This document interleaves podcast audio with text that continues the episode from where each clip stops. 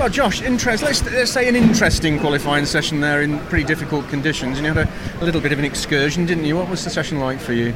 Bit hit and miss. I think conditions, although it was raining throughout, it was fairly changeable. So you had to put a lap in at the beginning before the red flag came out.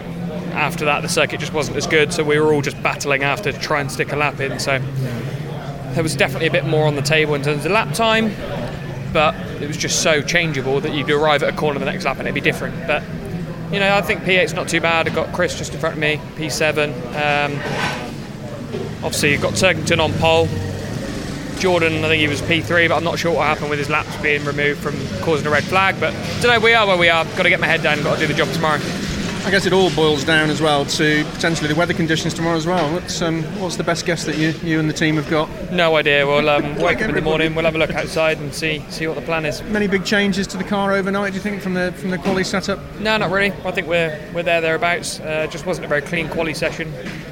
Didn't really, you know, it didn't didn't go against us. Just we needed a bit of a bit of a favour from um, from from Lady Luck then, but it didn't happen. So um, you know we we got an we got an okay lap in, you know, but uh, just could have done with a little bit more. Lots of smiling faces around the garage, though, Josh. You got a lot of support out there as well from the from the fans. But uh, when you put your time in and people are looking at it, there seems to be some a good feel in the garage and lots of smiling faces about what you're doing.